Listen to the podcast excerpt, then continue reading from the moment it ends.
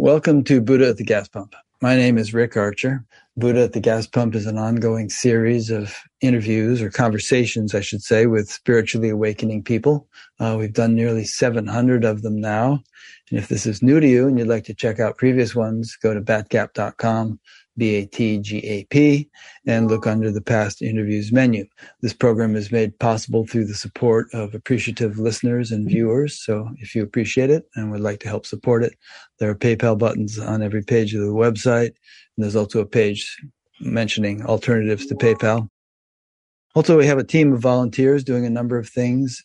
Look on the volunteers page, you can see some details, but there are people proofreading transcripts, there are people making video shorts, there are people making chapters on YouTube, and uh, a few other things. So if you'd like to volunteer in some way, get in touch. My guest today is Doctor Yvonne Kason, M D, M E D, C C F P, F C F P. I don't know what all those acronyms mean, but she is the president and co-founder of Spiritual Awakenings International and the past president of the International Association for Near-Death Studies, I A N D S, from two thousand nineteen to two thousand twenty. Doctor Kason is the person who in nineteen ninety-four first coined the phrase spiritually transformative experiences, or S T Es. She is also the group leader and co-founder of Toronto Awakenings Sharing Group. Doctor Kason has had five near-death experiences, two in her childhood and three in her adult life, as well as multiple spiritually transformative experiences of many kinds. She is a retired family physician and M D psychotherapist, previously on faculty at the University of Toronto, and an internationally renowned medical expert on N D Es, Kundalini Awakening, and other spiritually transformative experiences. In nineteen ninety, she was the first Canadian medical doctor to specialize her medical practice in the research and counseling of patients with diverse types of S T Es. She has over forty years experience counseling S T E experiencers. She co-founded the Kundalini Research Network in nineteen ninety, was the chair of the Kundalini Research Network's questionnaire research project. Results were published in Explore, July twenty twenty. She co-founded the Spirituality in Health-Care Network in two thousand. She's published six books. Her most recent, Soul Lessons from the Light, How Spiritually Transformative Experiences Changed My Life, which I just read, and Touched by the Light, Exploring Spiritually Transformative Experiences. She has made hundreds of professional presentations, has given scores of media interviews, scores plus one today, and is in demand as a keynote speaker. So welcome, Yvonne. Thank you, Rick, for having me. You're most welcome. So over the next couple of hours, we're going to talk about your near-death experiences, which were all fascinating. And I'm glad that hasn't been my path. I've pretty much stayed alive to have my experiences. And we'll answer audience questions if they come in. And we'll just sort of let the conversation flow as it may, this way and that. But for starters, well, where would you like to start? Would you like to go a little bit chronologically and discuss the highlights of some of these near-death experiences and how they shaped your life and why they're significant? And maybe yeah. we can even take a step back from that, which is that in your book, as I've been reading it, you eventually reached the conclusion after having many of these experiences that you were not new to this. So you began to remember past lives in which you had had similar experiences and been alive in every culture in the world and had gone through all kinds of things, which is the conclusion I usually jump to whenever I hear somebody spontaneously having such experiences. I think, well, they're picking up where they left off in a previous life. Exactly. Exactly. That's what I learned too. Yeah. So, sure. So in your case, like you were like five years old or something when you had mm-hmm. your first one? Yes, I didn't realize it when I was a child, because as a child, you don't have a barometer of what's, quotes, paranormal and what's normal. It's just what happens to you, right? But now that I look back as an adult, I realize that I actually had my first near-death experience when I was five years old. And what happened to me is that I was traveling with my family. We were visiting relatives in Switzerland, which is where my mom was from. And we were standing at a train station, and I was a little, you know, rambunctious five-year-old. I saw somebody, a station hand, jump off the platform, down onto the tracks, run across the tracks, and jump onto the next platform. So as a five-year-old, I thought, oh, that looks like fun. I'm going to do that too. So I immediately leaned forward and started jumping on the tracks.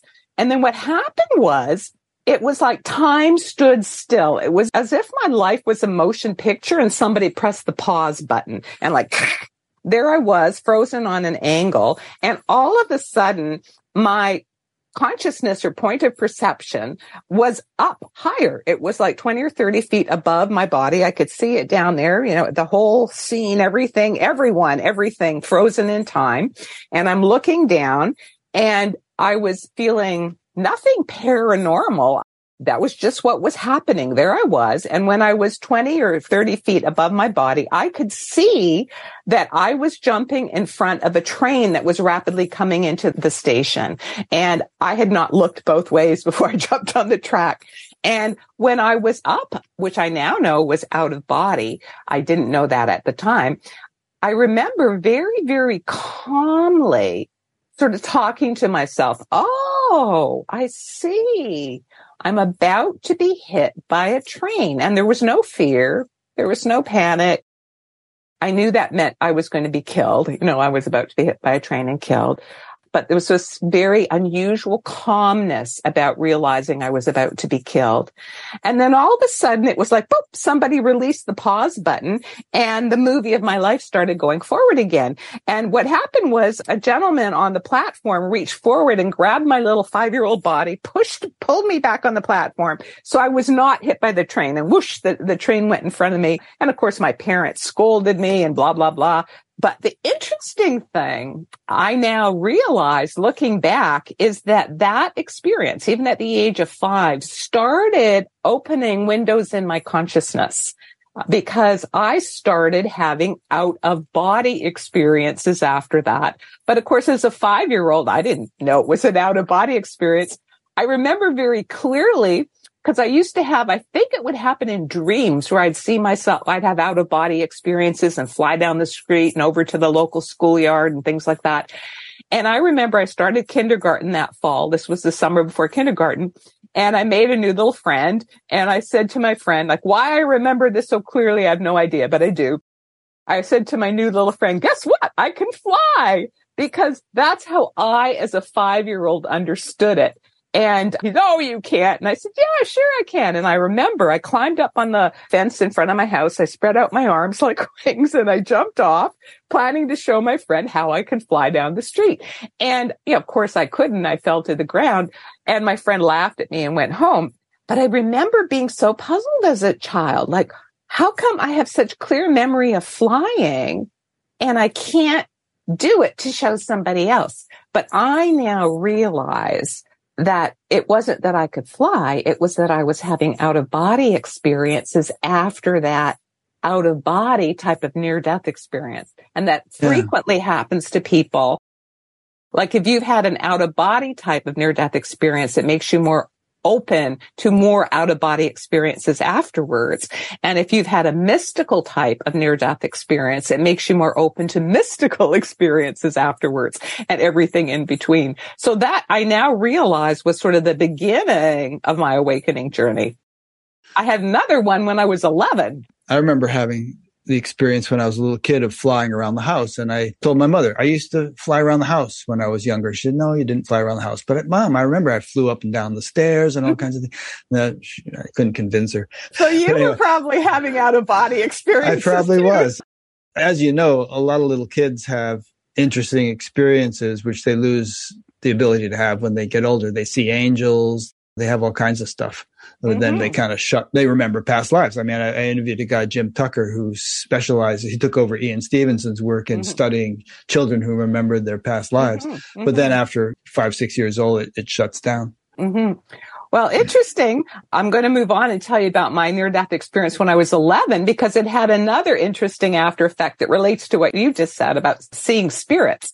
Is that uh, when I was eleven years old, my family was involved in a car accident. You know, my dad was driving and there was some big accident and we went down a deep ditch and the car rolled over a few times. Anyway, in the course of that accident, I was thrown. It was an old-fashioned station wagon. We had luggage in the back. I was before puberty, just turned eleven. So I was like ten, just turned eleven. I was thrown into the back with the luggage. I had a head injury and I was unconscious for three days. So it took three days after that car accident before I regained consciousness. But I have always had the memory. And again, as a child, it never occurred to me that this was paranormal because I figured this is what happens to everyone when they're unconscious, right? I now look back and go, oh, that was the near-death experience. So what I've always remembered and, and still remember to this day, which is one of the interesting things about near-death experiences, how the memory seems to be like um hard written into your memory, whereas you forget everything else. You remember things around near-death experiences. But I remember floating above the accident scene so that I was like, you know, maybe twenty feet above the accident scene, and I was looking down at it. And I remember seeing my father, and my father had been quite seriously injured. He had a big scalp laceration. He was blood all over his face. And I was above my father, and I could hear my father saying, my daughter, my daughter. And he has later confirmed this for me, that when they pulled him out of the car and he was laying at the side of the road, he was looking around to make sure they'd found all his children and his wife, et cetera, from the car. And he realized I was missing. They'd found my brothers and my sister, but not me, because I was stuck in with all the luggage in the back. No one had found my body and I was unconscious. So my dad was actually calling out for me, he was going, my daughter, my daughter. And he told me, yes, this is what he was doing. And I wonder if that is why my soul was hovering there above my father, because somehow that love connection, you know, because he was calling out for me and there my soul was hovering above him. Anyway, somebody did look through the luggage. They did finally find my body. And then Dad said that then he was able to just sort of relax and let the, the paramedics look after him because he knew that all of his children had been found. My next memory from that accident, and it's interesting because my memory seems to skip through time, which many NDEers say that happened to them too. But in this one, it did skip through time. I'm above the accident. Then suddenly I have a memory of being in the emergency department of the hospital, and I'm floating above my body. So my body's on one of these little examining tables. I can still see the little outfit I was wearing. It's actually wearing a little skirt in those days. Little, little girls wore skirts. And there were two men like in white coats sort of huddled over my body. And I guessed they were doctors that were trying to resuscitate me. And as I was looking down, it was as if the ceiling above me was transparent. I was a bit higher than the ceiling. But as I was looking down, I could see the top side of this big, round, metallic, disc-shaped lamp. And I'm looking down, seeing this. And as an eleven-year-old, I didn't know what lamps looked like in an operating room or an emergency department. But later on, when I went into my medical training, because, you know, I am a medical doctor, and I did see what the lamps were like in emergency departments and surgeries, I went, oh, yeah, this is exactly what I saw, but from a top-down perspective during my near-death experience. And yeah. then...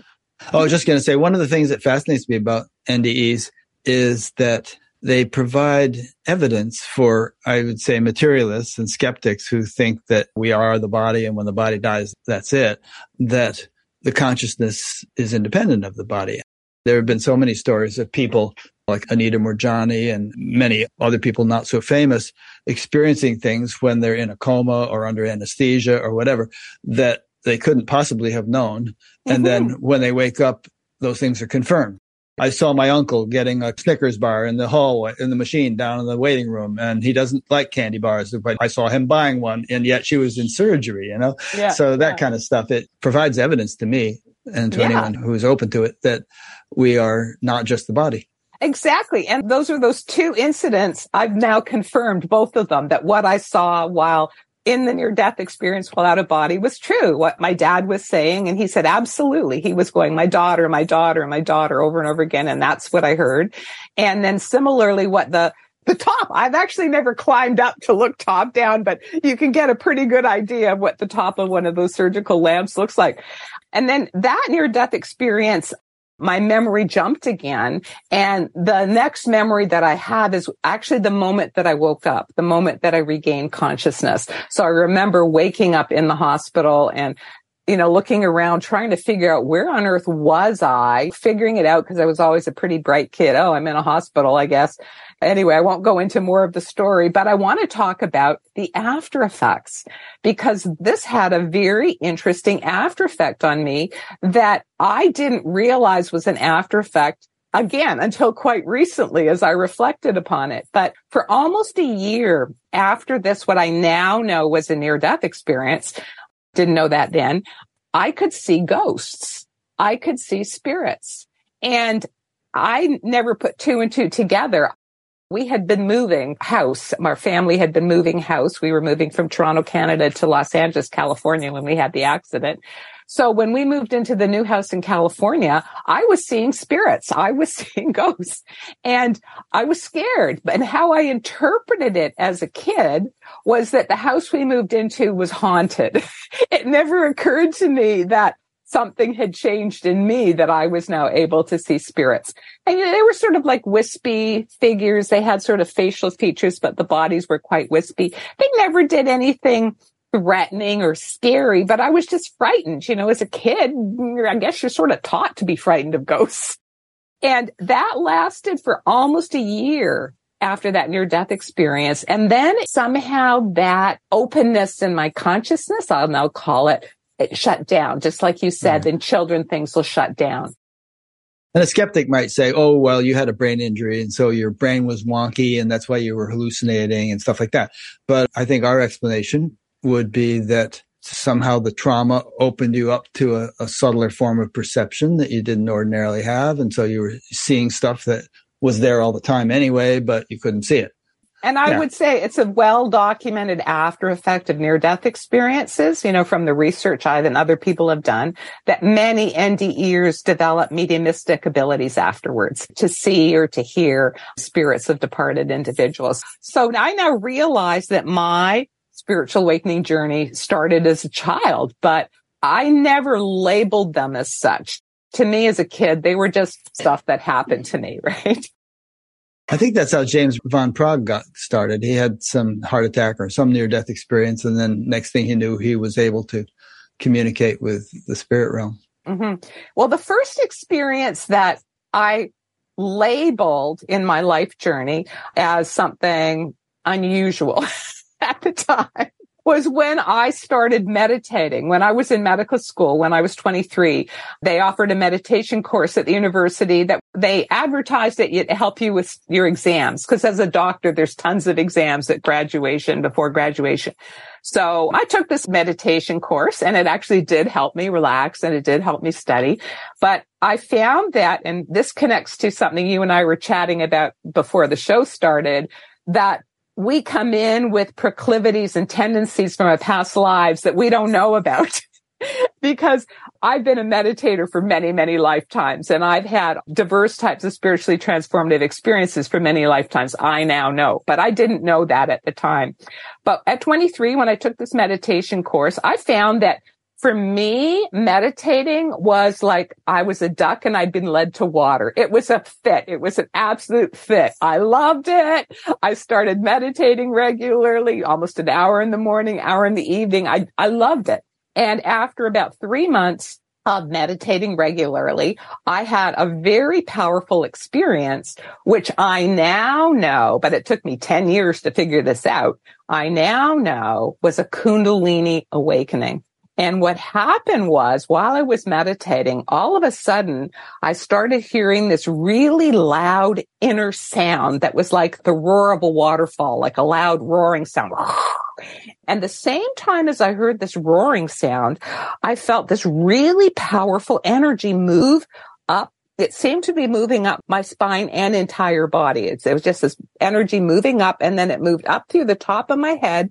And when it moved up through the top of my head, my point of awareness also moved up out of my body, and I was up above, but then I expanded. My sense of me was no longer like the size of a human being. It's like I now expanded and filled this vast space. And not only had I expanded, but it was as if my whole being had transformed into a force field of love. I felt this really, really beautiful love together with the expansion. And I was so uninformed and naive at the time. I figured that this was happening to all the other meditators who were more experienced every time they meditated, and that I'd finally gotten my two technique correct that day. So I was finally having the it experience that you're supposed to have every time you meditate. Anyway, I stayed in that expansive state of love until my meditation ended, which was about an hour later. And then I contracted down into my normal state of consciousness. And I remember afterwards, I was really puzzled why I wasn't able to recreate this experience every time I meditated. So I thought I was doing something wrong in my technique, and I was sort of embarrassed and tail between my legs. I went up to the meditation group leader and I said, I must be doing something wrong with my technique. Can you, can you tell me what I'm doing wrong? Why I'm not having that experience every time I meditate? So I told the, the meditation group leader about my experience, and I remember his jaw dropped, you know, oh, that happened to you? And it's like, yeah. And that was really my first clue that this wasn't happening to everybody else all the time. And he sort of scratched his head and said, well, I don't know what to say. I mean, the only thing it sounds like that I've ever heard of is a Kundalini awakening, but it couldn't possibly be a Kundalini awakening because you're way too young, you haven't meditated long enough, and you have to be in the presence of an illumined guru, and he has to initiate you with Shaktipat. Otherwise, you can't have a Kundalini awakening. So I thought, okay, it's not a Kundalini awakening. What is it? Didn't have an explanation for it. But through my own research and through the grace of God and synchronicity, and I guess it was meant to be, I had the opportunity to travel to India the following year when I was twenty-four, and I met Gopi Krishna, who, if some of your listeners are not familiar with Gopi Krishna, he wrote many books, actually seventeen books on Kundalini awakening. And he was presenting on Kundalini awakening in India. And he became a mentor to me. I had many personal um, interviews with him, and we used to correspond.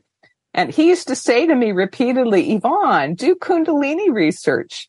And I was thinking, why is he always telling me to do Kundalini research? And he would say, Yvonne, do Kundalini research in the crucible of your own consciousness. But somehow, you know, like the dots didn't connect until many years later. I thought, oh, he was trying to help me figure out that I've already had a Kundalini awakening, which I finally did realize, you know, reading all of his works and reading many other works about Kundalini.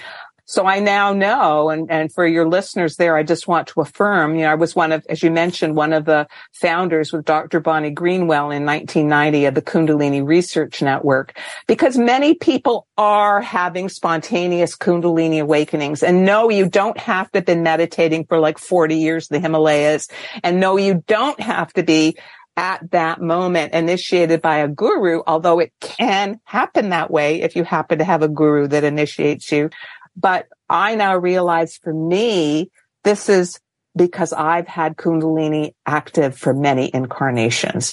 Maybe the very first time I got it activated many lifetimes ago, it might have been at the foot of a guru who gave me Shaktipat and then awoke my Kundalini. But this is something that I've been experiencing for many incarnations, and I think other people as well, which is why people are now having spontaneous Kundalini awakenings. Yeah. And that's what it does say in the literature, is that if you have a Kundalini awakening in some lifetime and then you die, it's going to pick up where it left off in your next lifetime. And I've encountered many people, some of whom were not even interested in spirituality or anything, and they had this thing happen, and then they got on Google and tried to figure out what the heck happened to them. And I remember one woman who initially thought it was some kind of disease, Kundalini disease. And then, you know, she investigated more and more and figured out something good had happened to her. But I imagine, and you'll probably get into this because you've made a profession of counseling people who've had spiritually transformative experiences, but I imagine a lot of poor souls end up in mental hospitals or on Thorazine or something or some drug when they have a Kundalini awakening and, and don't know what in the heck is going on. And mm. neither does their doctor. That's a really, really complex question, and it has a, a number of different layers to it, but I'll just try and give you a couple layers before we go on to my personal story again. But in my work with Kundalini Awakening now and having researched it for over forty years, people can have a whole spectrum of ways that it awakens. Now, some people can have a very, very gradual awakening, and this sometimes happens with longtime meditators, and that just subtly, subtly, subtly, subtly starts activating, and they don't have a big explosive experience like I did. But then they reach a point in their life where they realize, gee, I'm having a lot of energy rushes up my spine, and yes, I'm having really deep experiences in my meditation, and yes, I'm feeling all my chakras. Gosh, I guess I have an active Kundalini. So this is the gradual awakening. Other people can have a burst at their awakening like I did, you know, where the energy goes up. Mine went into a mystical experience, my first mystical experience this lifetime. Other people can go into a creative experience, inspired creative experience. Other people can just be feeling the energy phenomena without any mystical or paranormal experience, like feeling their body rocking back and forth, feeling shoots of energy up their spine, et cetera. It may also go part way up. It may only go to the heart chakra. It may only go to the throat chakra. It might go up to the crown. So there's all these variations. Then there's the other issue of imbalances in your body. Okay, so let's imagine you have from past lives or from your genetics or from your current lifestyle, certain imbalances or blocks to the flow of the Kundalini energy in, in the body. And Gopi Krishna wrote about this quite a bit, that one could have a, um, I'm going to just call it a spiritual emergency type of Kundalini awakening, that because of these various factors, and for each person they'll be different, rather than going into a blissful mystical experience, they feel like they're crazy. You know, he had a hard time, didn't he? He did. He actually went into what we would now call spiritual emergency for many years because it was such a powerful awakening. He was having all sorts of experiences and nobody to guide him or help him with grounding. And this is part of the reason why I wrote so many books. And he finally found intuitively, he was guided to a visualization technique to visualize the energy moving to the central channel, because if you look at yogic anatomy of the spinal system and the chakras, there are various channels, and he realized that it had risen up one of the side channels in him rather than the central channel, and that can happen to other people too. When he kept visualizing it moving to the central channel, all of a sudden, everything started balancing out in his system. That was one thing. The other thing that he really learned was that with the intensity of the transformation process he was going through, his dietary needs had really changed. He found that he had to eat small amounts of food every three hours, sort of like a baby. And in a way, it's like your consciousness is this baby that's trying to open very rapidly and develop like a baby develops. He sometimes called it the second puberty, that when the brain reaches maturity and is trying to now get into its full adult form of consciousness. And that the body, mind, and spirit. People sometimes think this is just a spiritual process, but it's not. It's physical, psychological, and spiritual. So you have to attention to the physical body. And he found that eating small meals regularly, easily digestible meals, and for him, also increasing his protein intake. And I have found this myself in times that my energy is very high. And people who are vegetarians need to be aware of this. If you're not eating meat proteins, that you may need to eat other proteins to help to ground the energy. It's as if the energy is eating the protein somehow. So all of these factors will affect somebody's spiritual awakening. Now, is it possible, you mentioned, that someone will end up in the psychiatric hospital after Kundalini awakening? Yes, I've seen it happen. but I do want to give you a full answer here, which is some people think there's no such thing as mental illness. It's all Kundalini awakening. In my opinion, that is not correct. Mental illness is very real, and we need to have compassion and help people the best we can. I'm not saying our current medical system is perfect, which it isn't, but it's the best we have right now. And for people's own protection and safety, we need to respect that certain people need the medications and they need supports like psychiatric hospitals. Now, are there some people who have a Kundalini awakening and they are slipping into psychosis so that they're becoming very, very ungrounded? They're maybe getting very, very grandiose. The most frequent I see is people slipping into manic episodes. They think they're the second coming of Christ. They have all the answers for the universe. And if everyone would just listen to them, there'd be world peace. And they're getting these grandiose ideas about themselves. Now, if I saw a person like that in my medical practice when I was counseling them, and I talk about it in my my other book, Touched by the Light, which is a guidebook for people going through a spiritual awakening, including Kundalini. They need grounding. They need grounding and to realize that, like, hello, you're not the first person to have a spiritual awakening. And just because you're having a glimpse of expanded realities does not make you a spiritual master. It's the beginning of an awakening process. We don't just with one experience become fully illuminated. We're beginning a process of expanding our consciousness. So I have seen people with a spiritual awakening, usually Kundalini awakening, slip into mania. And those people sometimes actually do need to be hospitalized as well for their own safety. I mean, I saw one person like that who tried to jump off a high bridge because he believed he could fly, and he ended up being seriously injured. So it's not a black and white situation. And are there people who are having unhealthy Kundalini awakenings because of their own blocks and issues, and maybe their genetics and their lifestyles or whatever, that are ending up in the psychiatric hospital? Yes, I think that's also true. So there's various categories. It's not a black and white answer about the relationship between psychiatric illnesses and spiritual awakening. It's really a detailed science. I don't know if you know Joan Shivarpita Harrigan. Yes, uh, I do. She's a friend of mine too, and um, she's written a big thick book all about the detailed knowledge of Kundalini and all the various ways that it can be misdirected and, and properly directed and so on. And she's revising it. It's becoming an even thicker book, but it's not a simple thing. No. So I just want to say that to your listeners. It's not black and white. It's not all or nothing. There's a lot of individual variations. Just one more thing, though. Then there's the proviso or the cautionary note that one shouldn't try to in some way unnaturally or forcibly awaken the Kundalini, as some people do. I mean, I had a friend who once did a whole bunch of intense pranayama to make his Kundalini awaken, and indeed it did, but he ended up in really serious trouble. He, he actually got some kind of burns on his skin, and it was very unstable and so on. This is powerful stuff. You have to proceed cautiously with it, hopefully with the advice of someone who knows what they're talking about.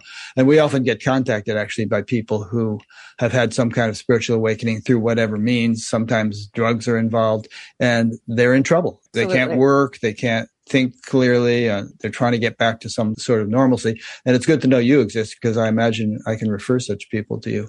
Well, Spiritual Awakenings International is where people can go. We have a lot of subscribers who are in Kundalini awakening, and we have experiencers sharing circles, and we have a number of affiliates who do do one-on-one counseling. I personally have retired from medical practice, so I'm not individually counseling anymore. I recommend people read my book, Touched by the Light, which basically is a guidebook for people who are in an awakening process, Kundalini or otherwise.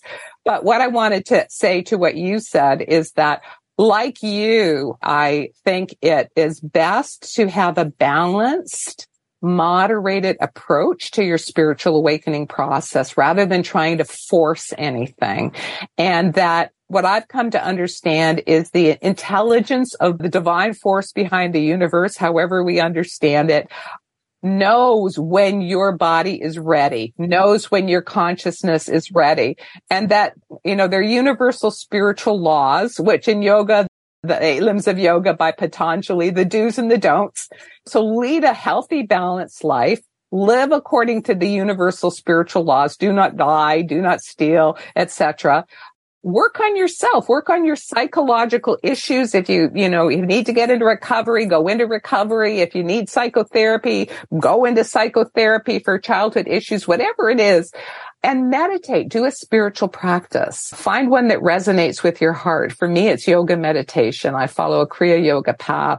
And doing those things will deal with body, mind, and spirit and make your consciousness ready for the awakening so that when the awakening happens, it happens at the right time and not necessarily at explosive intensity. And I, I do not recommend people taking drugs to try and awaken their Kundalini. Many people are exploring that nowadays, and I've seen very negative things like you. So I don't recommend that. And similarly, these intensive pranayamas, just like you said, that's the other one that often gets people into trouble. Just, you know, doing a little bit of pranayama as guided by your spiritual teacher, that's okay. But deciding on your own, I'm going to do, you know, four days of pranayama, it's like you're asking for trouble. Yeah, very dangerous.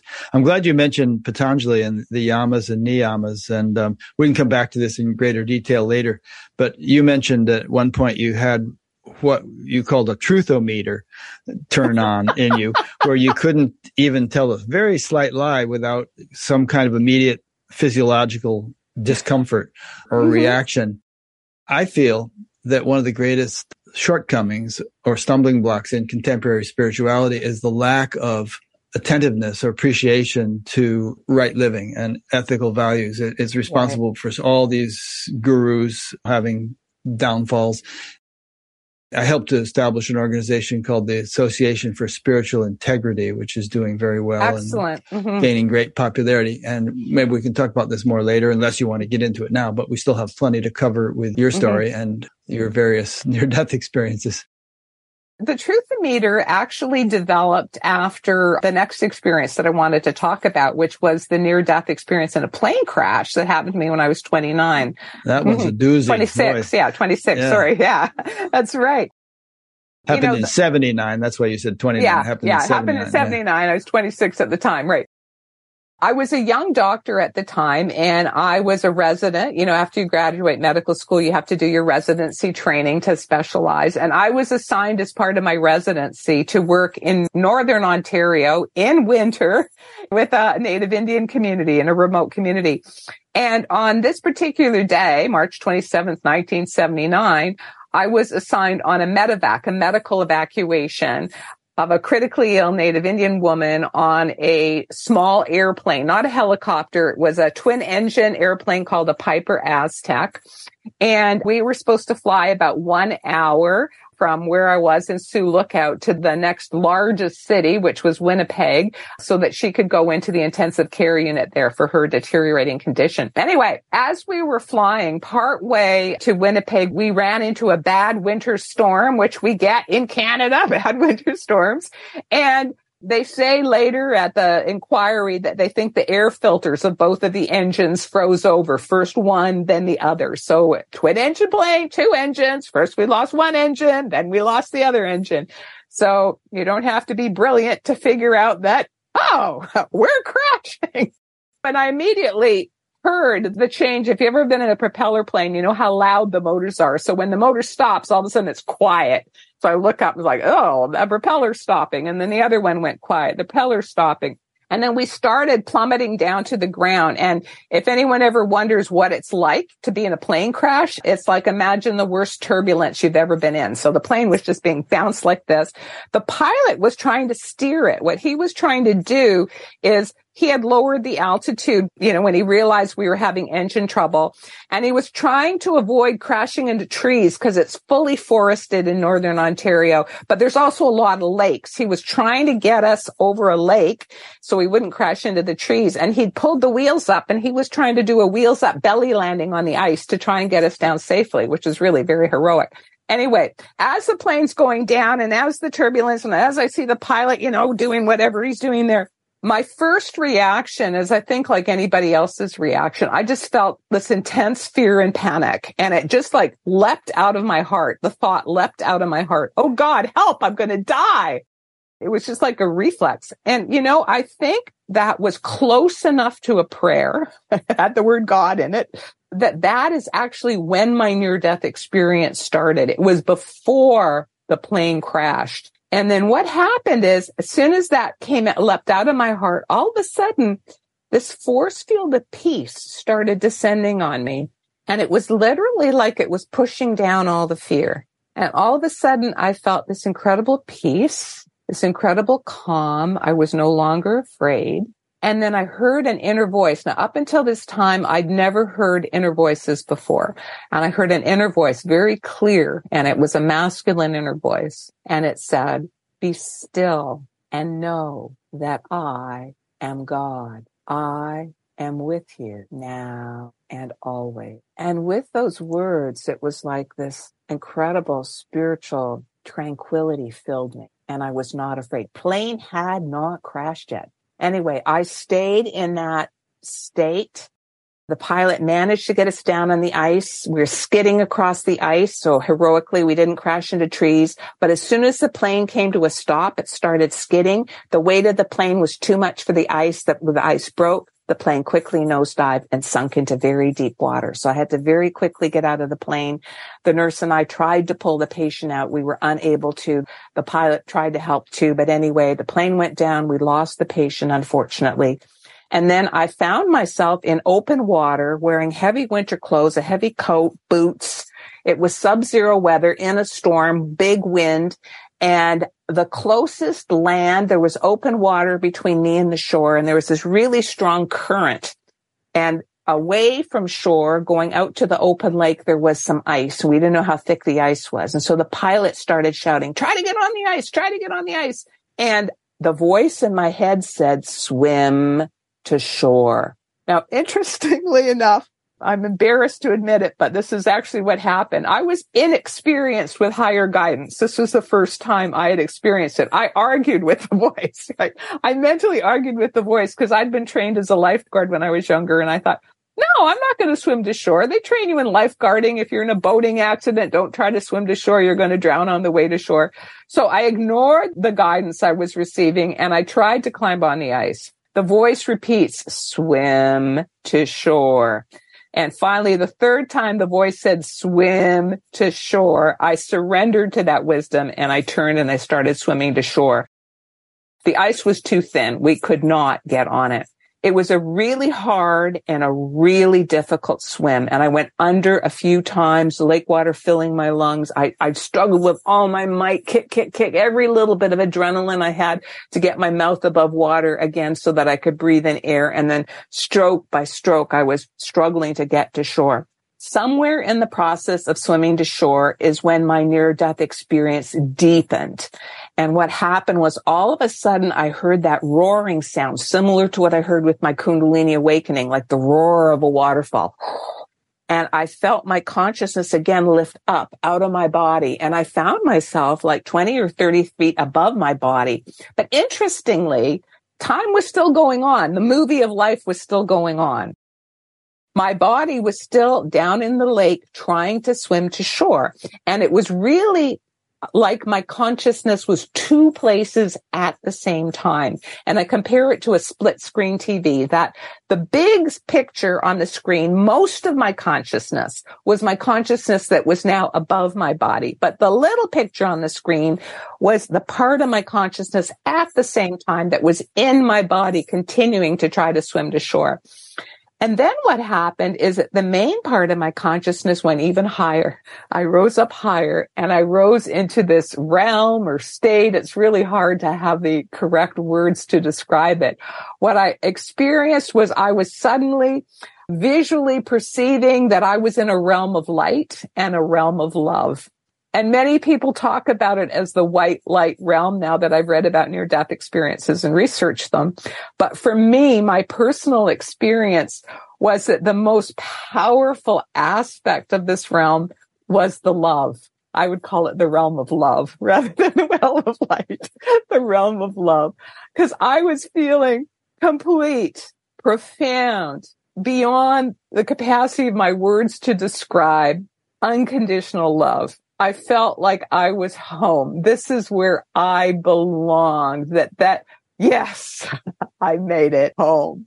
And in this realm of love that was also filled with light, for a moment, I saw a face of light, and then it sort of disappeared into like the cloud light periphery.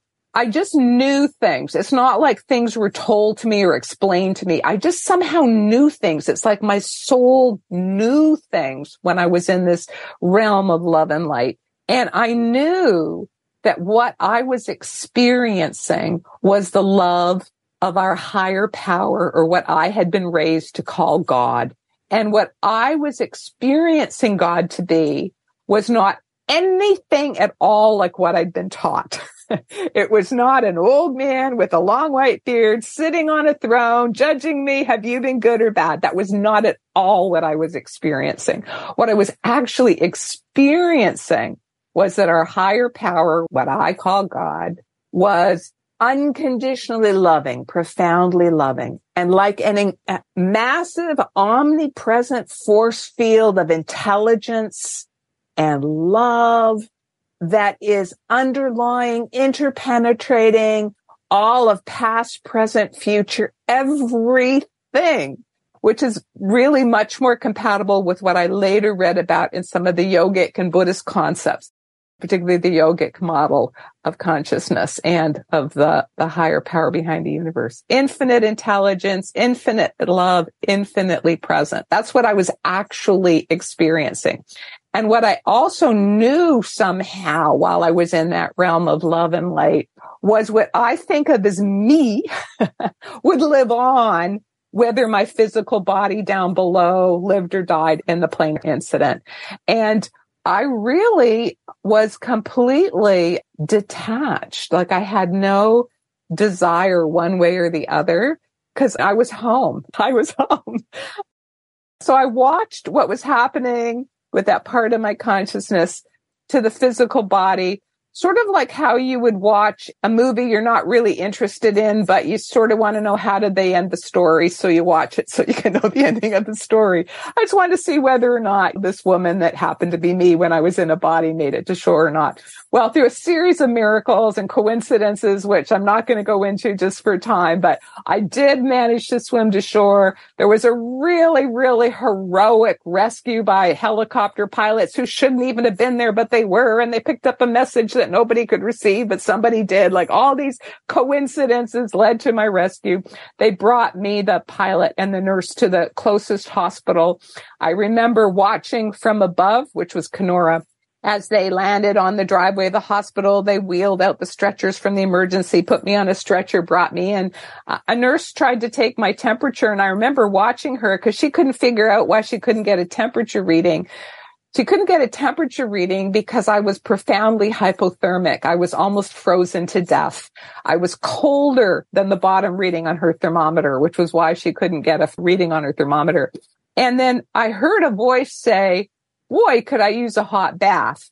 And I was really surprised to see that had come out of my body, because I hadn't thought of that. I wasn't planning to say that, but somehow out of my body came, "Boy, could I use a hot bath."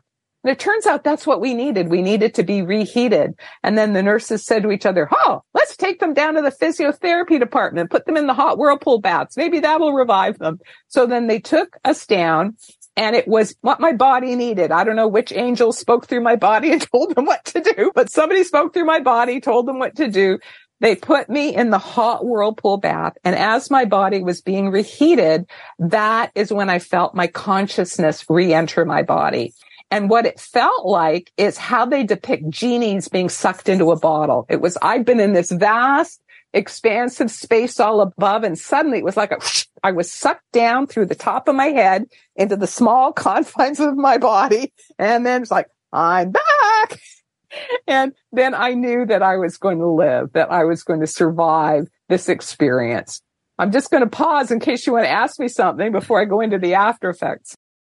Yeah, no, it was quite an experience.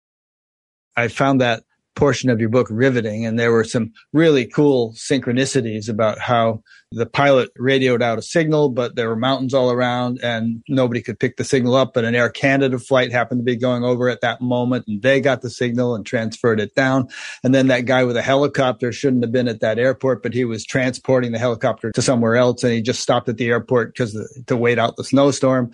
And so he got the message that you needed help, and he was only five miles away, and he initially came and rescued one other lady, your friend, who was hanging on to a piece of wood unconscious, and then left again, and you thought, well, that's it, we're dead, you and the pilot. But then he came back just in case and ended up seeing you. And I understand that they've actually dramatized this and made some kind of documentary about it where they had people acting it out. Well, they've um, acted parts of it out. I mean, there's, like, you put in more details, and it's like, yeah, the whole story's amazing. And to me, as it was happening, you're just, you know, in the moment. But now looking back, I look at it, there's so many signs that there was invisible fingers that were helping. Like, there were so exactly. many coincidences yeah. that led to the rescue. And that's why I actually wanted to mention those things, because I, I don't think it just makes it a cool story.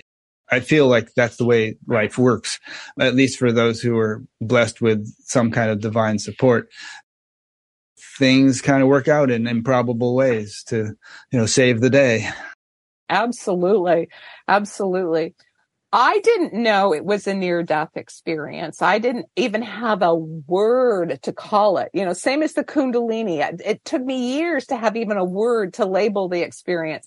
After I had this, what I now know was a near-death experience in the plane crash, thank goodness that I had some time off work recovering from the frostbite and the near-drowning and the, my physical injuries from the plane incident.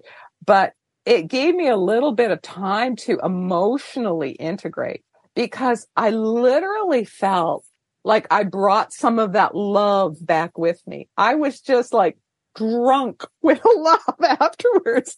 They have us uh, saying in yoga, love intoxicated. Well, I was love intoxicated after that. I was just so filled with love. I remember that I would look out the window and I'd see the kids playing on the street where I live, and I just had these waves of love coming out of my heart for the children. Yeah. You know, I'd see the squirrels running in the tree, and I'd have waves of love coming out of my heart for the squirrel. I was just drunk with love afterwards.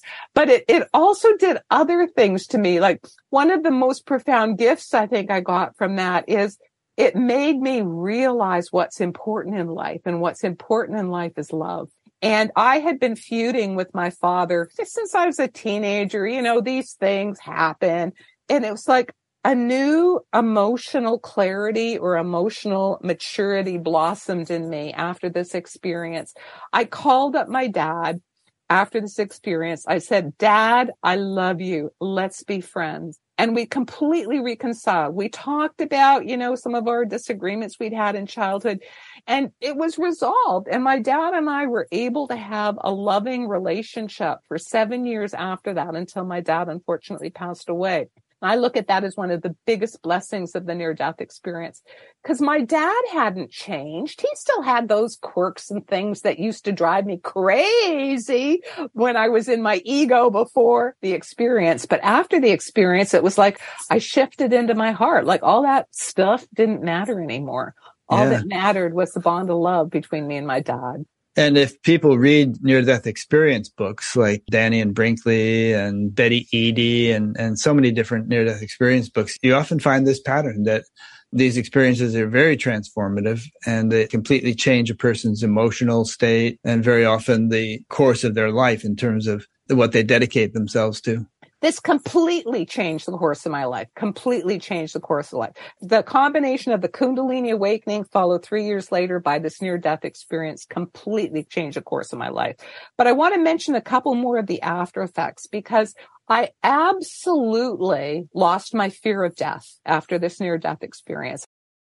I knew that I would live on, as everyone else will live on after the death of their physical body. I knew this to be true not only for me, but for everyone. What I also knew to be true for everyone, well, not only for me, was that we're all trying to understand or reach the same one God, There's not a different Brahma, different Allah, different great spirit. There's one higher power who gets it. It's like we're all climbing from different angles of the mountain, so we have different perspectives. But once we get to the top, we realize it's the same one source that loves all of us, regardless of what religious path we're following, regardless of what name we're calling him, it, her, whatever. And even if we don't believe in the higher power, higher power gets it, still loving us, still underlying the universe. And it made me much more accepting and tolerant of people with diverse religious views that I just saw, you know, everyone's trying to understand the same one truth. They're just coming at it from a different angle. And who's to say that my angle is better than your angle? It just happens to be my angle for climbing the mountain. So this was a really huge change in me. When I think of religious narrowness, I think of the size of the universe and the probable number of inhabited planets and how many trillions of religions there must be out there throughout the universe, probably ninety-nine percent of which believe that theirs is the only true one. You know, it seems kind of absurd when you look at it in that perspective. Yeah, absolutely. Absolutely. Much I could say on that topic, but I also wanted to say the other interesting after effect was that A, I had an increase in my Kundalini symptom. And you may have noticed I described that when I went out of body with a near-death experience, I heard the same roaring sound and had a very similar sensation to when I had the original Kundalini awakening experience. And in my research, I've come to understand that Kundalini can awaken and activate. We get a Kundalini rising with particularly mystical type of near-death experiences, which is what mine was. So I had an increase in my Kundalini energy symptoms, chakra symptoms, et cetera. But I started developing an expansion of my range of consciousness. I had a psychic awakening after the near-death experience. It was maybe about two weeks after the near-death experience.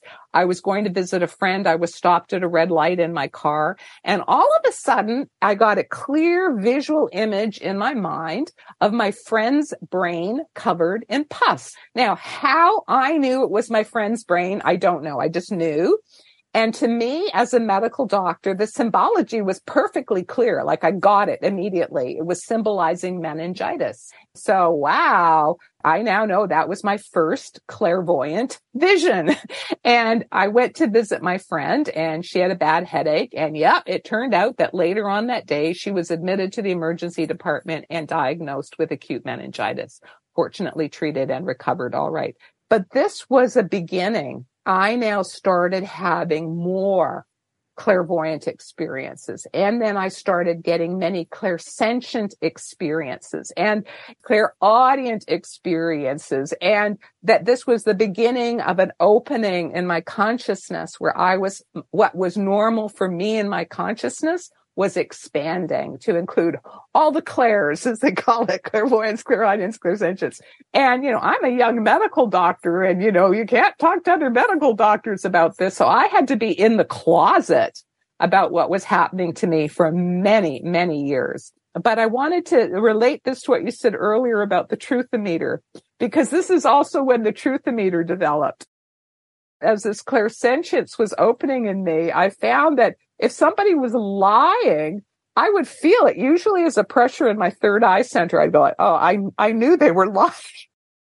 Say I'm talking a, a story and I say, oh, I read sixty pages of the book last night and I really had only read fifty. It just was a slip of the tongue, not an intention. I would feel like this pressure in my chest, like, oh, I had to correct my, sorry, it wasn't sixty. It was fifty pages that I read. I have to correct myself. It was like an obsessive truth-o-meter. And I learned that for whatever reason in the divine design, that this was how I am now. I must be completely honest. I can be silent if I choose not to say something, but I cannot tell a lie.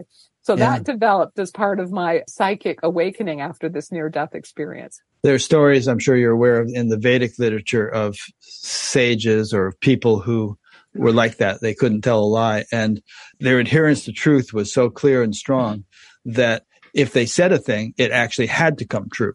Mm. So it's kind of the other way around. Not only did they adhere to the truth, but their words had to make things happen if they mm-hmm. spoke them, because mm-hmm. they were so established in truth. It's well, interesting. I don't think I'm quite there yet, but. Yeah. So the combination of these two things, that what I now know was a Kundalini awakening when I was twenty-three and the near-death experience when I was twenty-six, put me on a personal quest. So I was researching, I was reading all of Gopi Krishna, I was reading everything I could find about mystical experiences, about near-death experiences, about paranormal phenomena, Eastern literature, Western literature, you know, Yoga Sutras of Patanjali, many versions of it. And finally, in nineteen ninety, I was invited actually by Doctor Bonnie Greenwell, who you know, to make a presentation in California in a Silomar at a conference put on by I T P, which is the Institute for Transpersonal Psychology and the Spiritual Emergence Network, on Kundalini Awakening, because they knew I had learned from Gopi Krishna. They wanted me to share what I'd learned about Kundalini from Gopi Krishna. So I, I spoke at that conference, and Bonnie Greenwell and I hosted uh, an experiencer sharing circle one evening. If there were any people experiencing Kundalini and they'd like to share with us, we'd be available to facilitate. And so many people showed up. We split in two groups. I had one group and Bonnie had the other group. And I was so moved by the stories that I heard of people telling me how much it meant to them that I was a medical doctor with an M D after my name, and that I even knew about Kundalini, and that I validated that what they were experiencing was Kundalini, because all they'd been getting is labeled as crazy, labeled as hallucinating, maybe told by their church it was work of the devil, nobody to support and help them in their integration. I was profoundly moved by this experience and the amount of gratitude people were expressing. So I went after the sharing circle out for a walk. Uh, Silomar is on the Pacific Ocean, has a big sand dunes park there on the ocean. So I'm walking out on the sand dunes after this experience. And then I had a profound experience, which in my book I call my calling mystical experience, where all of a sudden it was like... my head cracked open, and where my head used to be became like a sun, like a ball of light, radiating immense light in all directions. And I could feel and taste the amrita, the nectar dripping in the back of my throat. And in that state of, I guess, I don't know what to call it, illumination, perhaps, that my consciousness had become a ball of light. I just knew without anything being said or spoken. There were no words. I just knew that I was being called, and that what I had to do now was come out of the closet. And I had to share what I had learned about Kundalini and spiritual transformation of consciousness as a doctor publicly, and to become an advocate for experiencers, because experiencers were being harmed by doctors calling this crazy, by the public calling this crazy, by their churches calling it work of the devil. And so my life changed completely that day. I came back. It was in nineteen ninety. I went to my department head at the university. I'd already had a teaching position for twelve years already, then almost eleven years. And I said, I'll resign if you want, but I want to publicly specialize my medical practice in the counseling and research of people with near-death experiences and other spiritually transformative experiences. I couldn't say Kundalini because he wouldn't know what that was. And again, one of these things, I think my guardian angels overshadowed my department head, because he said, well, Yvonne, you know, if you're doing research, that's okay with me. And then he actually gave me some tips on how to do this without running into too many obstacles at the university. So in nineteen ninety, that's what I did. I publicly specialized in this. I sent out an announcement to all the doctors of Ontario that I would accept referrals of patients who'd had, and I'd listed all sorts of stuff, past life memories, clairvoyance, clairaudience, clairsentience. I tried to describe all this stuff, Kundalini, mystical experiences, inspired creativity, near-death experiences. And my practice became flooded. I got so many people coming to see me. And similarly, the media picked up on this, and I did a bunch of interviews, and that generated way more people coming to see me. It changed my life absolutely, completely. And I loved this. I loved being a groundbreaker, raising awareness publicly. And I started writing books, public speaking, all that sort of stuff. But little did I know that the good Lord wasn't finished with touching me with these profound experiences. Because Before I, we get on to the next mm-hmm. experience, let's throw in a couple of things here. So first of all, um, I mean, that's just your experience in Toronto. So imagine how many people there must be all over the world having these experiences, most of whom probably aren't fortunate enough to have someone like you that they can come to who will understand what's going on. But it really must be epidemic everywhere, but beneath the surface of public acknowledgement or official recognition or understanding. I would say that's absolutely correct. I mean, the organization I founded, uh, you know, coming up to the present in twenty twenty was Spiritual Awakenings International. So people can look at that online, Spiritual Awakenings International. And I'll be linking and, to all your websites from your page on Backgap. Yeah. Excellent. That's what I'm doing now in terms of trying to raise awareness globally about the whole spectrum of spiritually transformative experiences, not just near-death experiences, not just Kundalini, but all of them, you know, past life recall, transdimensional experiences with U F Os, you know, clairaudience, clairvoyance, clairsentience, all of these things. Did I mention past life memories? That's an important one. And now the medium seems to be online, that that is the way to get the message out there. And really the focus of Spiritual Awakenings International and my focus now, because I've retired from medical practice, is to be a safe place for experiencers, a place that people who are having these experiences can come. It's safe. They're validated. They can learn. We have various speakers talking about their research or their own experiences, but also they can network with other people who are having awakening experiences. And I mean, this was a, a calling from Spirit. I got a, a download to create Spiritual Awakenings International back in twenty twenty. And I didn't know how many people would come, how many people would be interested. Unbelievable. It's blossomed. We have I have to keep track, eighty-seven countries, subscribers from eighty-seven countries in just three years. And with our experiencer sharing circles, having all types of S T Es all over the world. So my direct personal experience validates exactly what you said. It is happening all over the world, but people are, are saying exactly what you said, that they feel isolated. They don't know where to find support. They can't talk to their family. They can't talk to their friends. They can't talk to their doctors. So we're trying to provide a bit of a forum for that online. And I mean, you are doing that with your show as well. You know, to me, the fact that this is such a widespread phenomenon is the hope of the world. When you look at the news, which I do, I, I'm kind of a news junkie, and you see what's going on with the wars and climate change and economic catastrophes and pandemics and politics and all the stuff. I've had people get in touch with me in recent days saying the world is going to hell in a handbasket. And if that were the only reality I were aware of, I think I would be quite discouraged. But I'm actually quite optimistic because I feel like there's this huge upwelling of consciousness taking place all over the world, which obviously isn't making the news, but which could just save the day in terms of humanity not only surviving, but transforming into a very beautiful state, albeit with a great deal of chaos and turmoil during the transition. But I do think there's more that's going on than most people realize, and there is hope for the future. There is absolutely hope for the future. I would agree with you. And I agree that there's part of a, a global spiritual awakening happening right now. And I think that that is the hope for the future, because it's only by people working on themselves as individuals and maturing psychologically and maturing spiritually through their spiritual practices and their spiritual awakenings, are they able to hold in their consciousness the concept of peace and harmony or universal brotherhood. And yet at the same time, the reality that even though we're holding that, we have to defend our family when it's being attacked.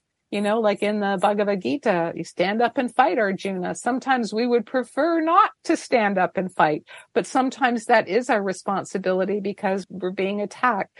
A question came in, which I want to ask, which is from Pat J in Switzerland. Pat says, I am not taking any drugs or alcohol for a few years now and practice quite intensive meditation. I have some signs of an active Kundalini, some Kriyas. Is it advised against any drug use, such as psilocybin mushrooms, even in a spiritual context? Correct. I do not recommend use of drugs, even in what people consider a spiritual context. I'm just going to say there are some people out there who are promoting it, but I am not. In my experience, using hallucinogenic drugs, number one, it might explode you open faster than you want. That's number one. And so it can be dangerous. Number two, people who are mediums and intuitives who can perceive the aura have told me repeatedly, and I perceive this myself, that it actually damages our aura, like making Swiss cheese in our aura, taking drugs of any kind, and particularly ones that are affecting the brain, hallucinogenic ones. So I personally do not recommend them, even in a uh, people who are saying that's in a spiritual context. I recommend keeping your system as clear as possible of all toxins, including hallucinogenic drugs. Okay, now just to play devil's advocate, because I'm people who would be in favor of this would probably ask the following question. They'd say, yeah, but what about the research at Johns Hopkins and N Y U and Robin Carhart Harris over in the U K and all these people who are getting tremendous results helping alcoholics stop alcoholism on a dime, or stage four cancer patients no longer fearing death and having this marvelous experience that makes them realize they're not really going to die even when their body does, and yada, yada, all kinds of different benefits. So would you be absolute in that conviction that one should never use it? Or would you say um, very I- judiciously under certain circumstances, it might be helpful? The question was specifically to try About and him. enhance right. a Kundalini awakening. So right. specifically to try and enhance a Kundalini awakening or to initiate a Kundalini awakening, I would say no. And I deep respect that there are some cultures where it is part of their shamanic tradition. And I'm not disrespecting that. If you're in that culture, you have that support, fine. I'm now talking to a Westerner, to another Westerner who's not in that tradition, who doesn't have that support. So for a Westerner who's trying to have a healthy Kundalini awakening, I would say continue with your meditation practice and continue with your inner work and detachment and reaching the stillness and the various objectives in your meditation practice. That will be the fastest route to have a healthy Kundalini awakening. Now, when you talk about research, where, yes, there are doctors doing research and psychologists of using psychedelic drugs as a drug, as an intervention, to help people with specific issues, you know, people with depression or people with anxiety, or you were saying with alcoholics. And there are different methods of trying to have interventions with people with various mental health challenges. That's a completely different topic. That's using psychedelics as a drug treatment to help with a particular condition. And if they're finding good results with that, great, you know, and the people are using that with success, wonderful. But I'm answering the question specifically for somebody who's already having a Kundalini awakening and wants to deepen in it. No, that's not the way. In, in my forty years experience, no, drugs is not the way to do that. And also for people who might be listening who have not yet had a Kundalini awakening and would like to awaken it, I also would say, that is not my recommendation. I would recommend meditation and doing your work to try and live a life with integrity following the universal spiritual laws. And I would agree with you. I've been meditating since I was eighteen myself, uh, having taken drugs for a year before that with mixed results. It, it showed me that there was more to life than meets the eye, but it also got me pretty messed up over the course of a year. Mm-hmm, and then exactly. meditation from the outset was extremely helpful and healing and strengthening and exactly. invigorating and so on. Exactly. Okay. So you were about to launch into a new chapter. So in nineteen ninety, this chapter of my life opened up and I wrote my first book. It's called A Farther Shore. I don't even have it on this display. I have six books now that I've written and are co-authored. I wrote my first book on spiritually transformative experiences, and I thought that was sort of going to be my life path. Back then, there used to be this concept that you had one near-death experience, and then the rest of your life was influenced by that. So I thought, okay, I've had my one near-death experience. And similarly with Kundalini awakening, that you have like this one awakening, there was very little understanding about the lifelong process of spiritual deepening, spiritual cleansing, spiritual opening that happens after Kundalini awakening. It doesn't stop. It continues, and it continues to this day. We all have to be careful, no matter how long we've been on this spiritual path, because we'll have some little shadow issue that'll come up and try and grab us right when we expect it least. So we have to be humble and realize we're in a process, and anyone can fall at any point in the path. Anyway, moving right along. Much to my surprise, in nineteen ninety-five, I had another near-death experience in a near-miss plane incident. And this one, I was in a plane traveling to Toronto. I was coming back from a, an engagement where I was promoting my book on spiritually transformative experiences that was out at that time. We flew into a winter storm. And I remember thinking, oh, isn't that interesting? My plane crash N D E was in a winter storm. Then I looked out the window and I could see ice forming on the wing. And I'm thinking, huh, they say it was ice forming on the air filter that caused our plane crash. And then I thought, okay, I better read my paper. I don't know why I'm thinking about that N D E plane crash all of a sudden. So I, I picked up the newspaper that I had there to read. And I looked at the date and it said March twenty-seventh. I was going, March twenty-seventh? You know, because March twenty-seventh was the date of my plane crash N D E. I thought, what am I doing flying on March twenty-seventh again? How could I book the ticket for March twenty-seventh? And, you know, the plane's being jostled with turbulence and all this stuff. And I'm looking at the date. I'm blinking, hardly believing my eyes. And then it's like literally like they depict this on T V now sometimes, that the letters started swirling and then it changed to read what it really said on the page, which was February twenty-seventh. It's like, holy mackerel, what, what was that all about? Well, anyway, as it turned out, it was like, I guess my consciousness was giving me premonitions that I was about to have another near-death experience, because that's, in fact, what happened.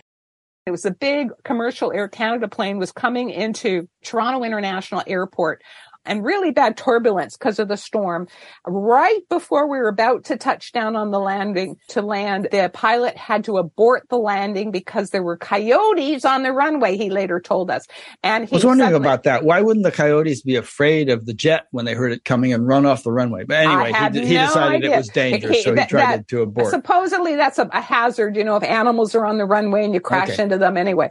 So yeah. he had to abort the landing. He flipped the flaps back and then he was racing the engines and the whole plane was shaking like crazy.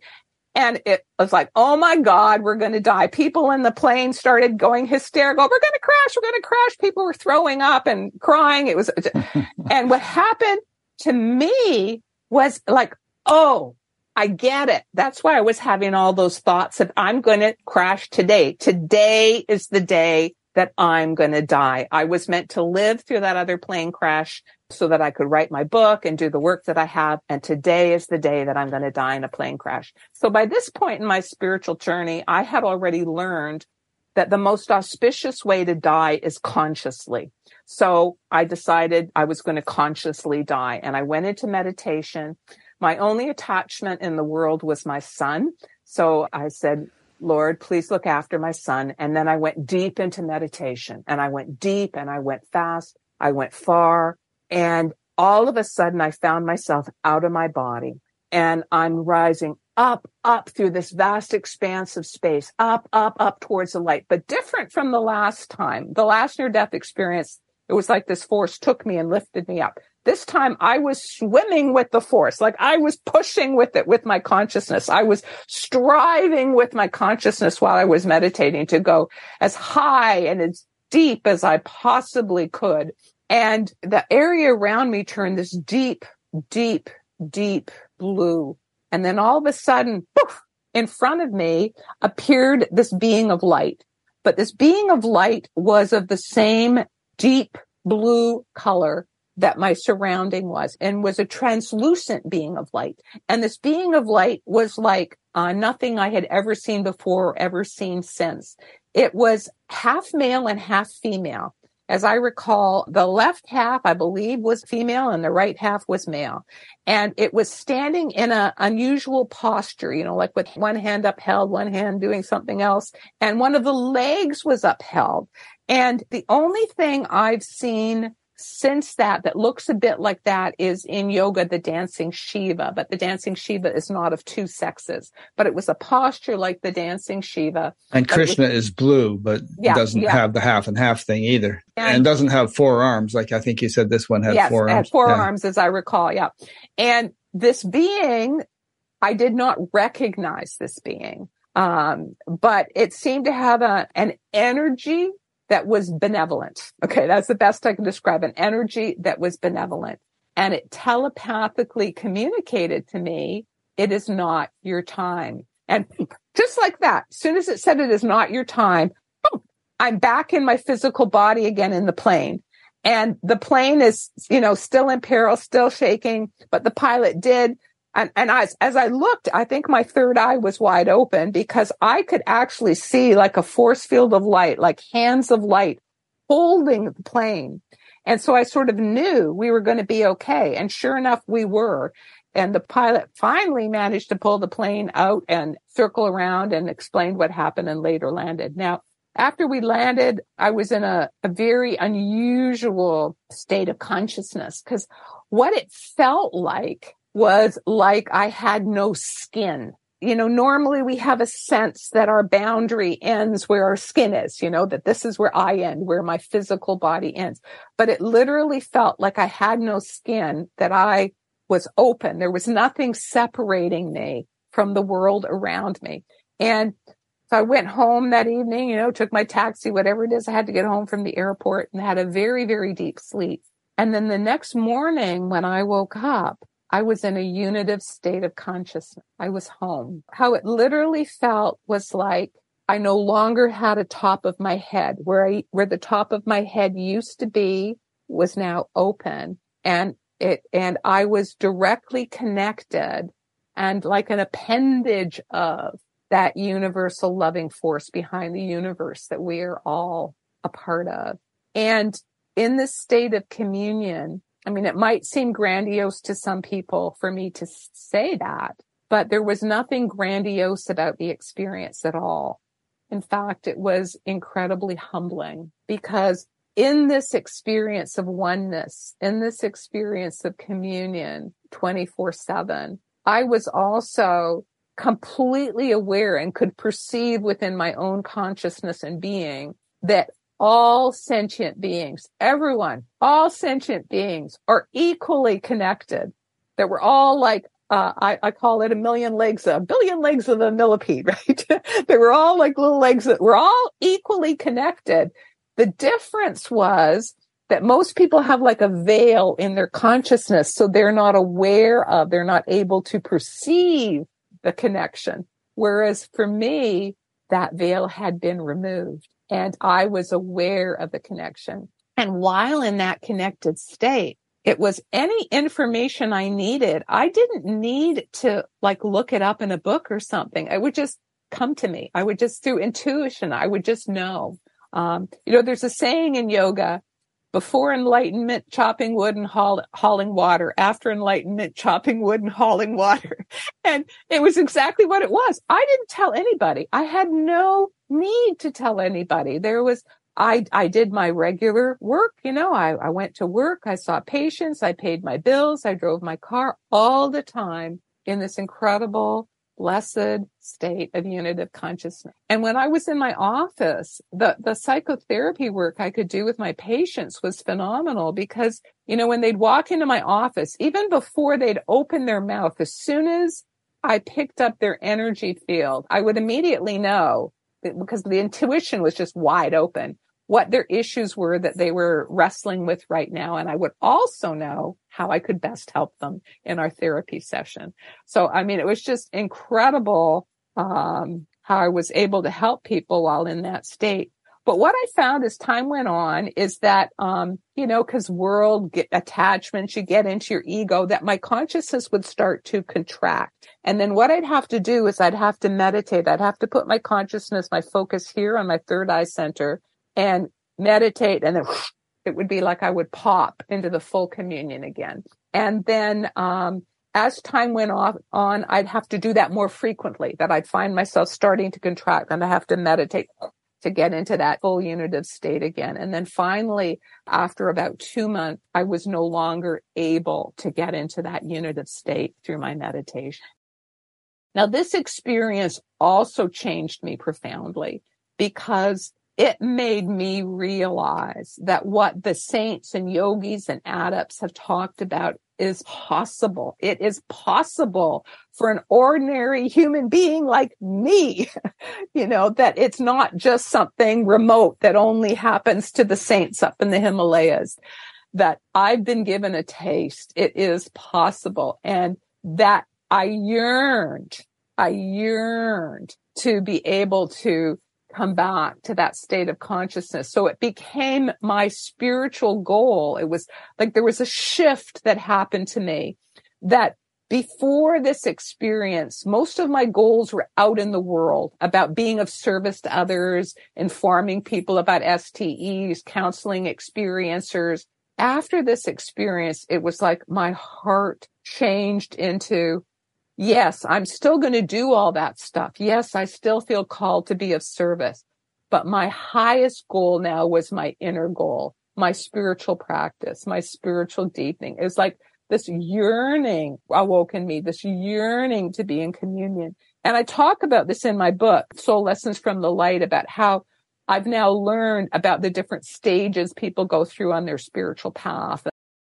First, there's the original awakening, and it puts you on your search, and you start researching and exploring different paths. And then that's called the propelled heart stage. And then later on in the path, many of us have had enough of our searching. We find the path that we want to follow, and that's called the steady heart phase. And at that stage, service becomes really a big part of our life. And, and I exemplified that completely. It's like, I knew, okay, I'm a yogi, and yes, I'm being called to be of service. So service was what my life was about. Service, service, service. But after this experience, it was like I shifted to what in yoga is called the devoted heart stage, which was, yep, I'm a devotee. I am seeking God, and I will serve however the divine is calling me to serve. But my highest goal is reaching, cleansing, purifying myself so that I can be a clarified instrument. And at this stage in my life, and for others who are at this stage, it's very much about detachment, learning to let go of stuff, discovering just how many things, desires we have that we're attached to, and learning to let go, learning to detach, and healing what needs to be healed, whatever comes up, so that we be God's instrument. So my spiritual practice, my personal spiritual practice, became a much more central and important passion in my life after that experience in nineteen ninety-five. Do you find there's a stage, or has it happened to you, where the desperate yearning feeling for the divine settles down because there's so much contentment? It's not like you're searching anymore. It's more like you're deepening and exploring and yes. learning and evolving, but there's not this enlightenment or bust feeling because you're just yeah. feeling so content. Yes, that does develop with time. Is that as one starts having through one's sustained spiritual efforts and sustained meditation, one starts having deep experiences, then we move on to a stage where we're feeling peace and we're feeling contentment. And, Santosh, and, Patanjali yeah. calls it contentment. Yeah. But to get there, we go through this stage of intense yearning. And I'm just right. saying that that having been given a taste of the goal, it was like that awoke the yearning in me major big time. But, you know, I very strongly embraced my spiritual practices. And as I said, I have been embracing for more than twenty years the path of Kriya Yoga as taught by Paramahansa Yogananda, having tried many other paths along the way. But that's the one that's taking me the distance. But much to my surprise, the good Lord was not finished sculpting the course of my life, because then comes what happened in two thousand three. So November the eighth, two thousand three is when I had my most recent and my fifth near-death experience. And what happened that day interestingly enough, astrologers had given me sort of a forewarning that they said, gosh, Yvonne, you know, November the eighth, two thousand three, it's it's a, something called the harmonic concordance, and the stars are in a Star of David alignment, which is really auspicious, and it affects your chart directly. Something wonderful is going to happen to you that day that's going to advance you spiritually. And I thought, what on earth could happen that would advance me spiritually? I mean, I was so deeply into my spiritual practice, my spiritual path. My writing is all spiritual. My patients are all spiritual. I thought, like, what on earth could happen? Ha, little did I know. Anyway, what ended up happening that day is I went to Niagara Falls and I had a slip and fall accident on black ice, hit my head really hard on the rock pavement there, the cobblestone pavement. Had a brain hemorrhage and a traumatic brain injury and died. And I was dead for a period of time. Now, interestingly enough, my experience that evening began a couple hours before I died. I had been meditating at the foot of the falls, at the foot of Niagara Falls. It's one of the power places I like to go to meditate because the roar of the falls resonates with the Om vibration that I find when I meditate there. I can go very deep, very quickly. So I was meditating at the foot of the falls and I went really deep, really quickly. And all of a sudden I found myself home again. I entered that state of communion that I had been striving to reach since that nineteen ninety-five uh, near-death experience after effect. And I was in communion again, and I found my way back home. And a being of light appeared to me, a saint from my tradition. It was Mahavatar Babaji. And he telepathically communicated to me, welcome home. And I just felt complete contentment. I had no idea that I was about to die two hours later. But I was in that state of communion when I actually fell and had my head injury and died. And I'm sharing this with you because I think it was my end of life experience. You know, that many people right before they die talk about experiences where they're maybe seeing saints or they're talking to departed loved ones, you know, that the veil is thin right before they die. I think that was my end of life experience, and it prepared me for my crossing over. So when I hit my head, I found myself, a force greater than myself, raising me out of my body. And very rapidly, I was going upwards through a dark expanse of space. Some people might call it a tunnel. For me, it was a dark expanse of space. And I was going to the realm of light. And there actually was like an entranceway that was radiating light that I was rapidly being rushed up towards. And standing there at the entranceway were two beings of light in light bodies that I instantly recognized, two saints from my tradition. Paramahansa Yogananda and Mahavatar Babaji, and they telepathically welcomed me and explained to me telepathically that my physical body had died and that my life as Doctor Yvonne Kason was finished, completed. It was a feeling of congratulations, job well done. Like it was like a celebration. The feeling as I entered the light was like there was a A celebration, a graduation party being held in my honor as I entered the light. And there were other beings of light there, but I didn't pick up faces or identities or anything like that. I was just absorbing the love and light and aware of Paramahansa Yogananda and Mahavatar Babaji. And as I entered the afterlife, I guess my ego mind was there like a little devil on my shoulder. This little thought comes up. Uh-oh, here comes the life review. That was the thought I had. Because from all my research and talking to so many N D E experiencers, I know that, that when one actually completely dies, many people have a life review. And I mean, I've tried to live a good life, but nobody's perfect and I'm not perfect. So this part of me comes up, oh, oh, here comes the life review. And it was so incredible and so beautiful what happened. Because the two saints, like they could read my thoughts. They knew that this thought had come up in my mind. And one of them, I think it was Yogananda, just turned and glanced at me. And with the glance, whoosh, there was this transmission and it just blew the little devil on my shoulder gone. And with that transmission, with that glance came this deep, profound, and beautiful understanding. And the understanding that I suddenly had was about the infinite love of the higher power, Mother, Father, God, just completely understands in that infinite understanding, infinite love, how we all make mistakes, that it's all part of our learning process.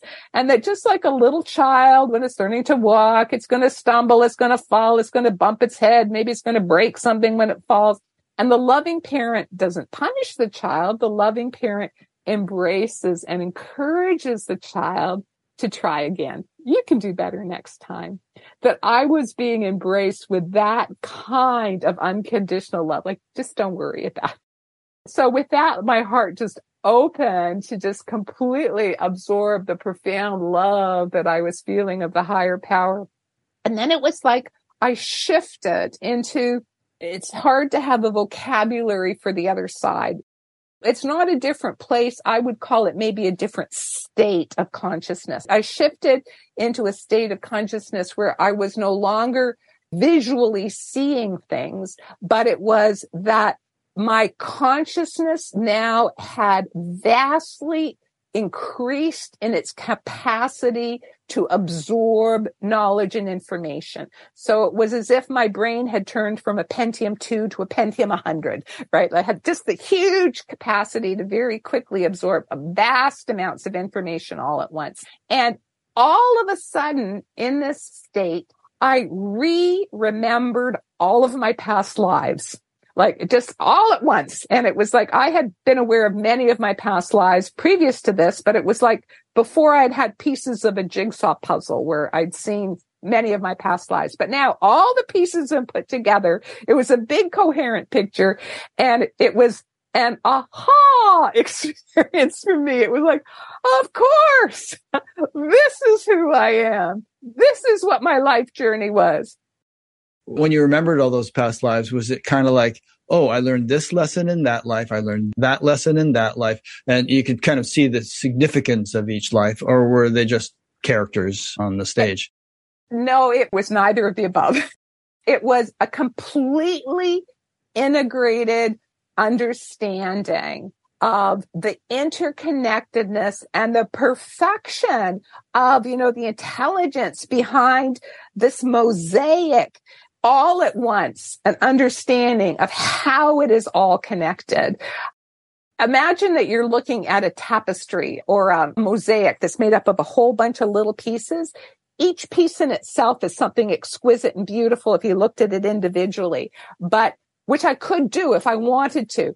But I was now looking at the whole mosaic, and I see how putting all the pieces together was just perfect, and it was beautiful. And it made who I was in the incarnation as Yvonne Kason finally make sense, because I realized, like with this aha, it's like, hello, it's my soul. From the context of Yvonne Kason, person born in Toronto, Canada, little doctor at U of T, having all of these experiences made no sense at all.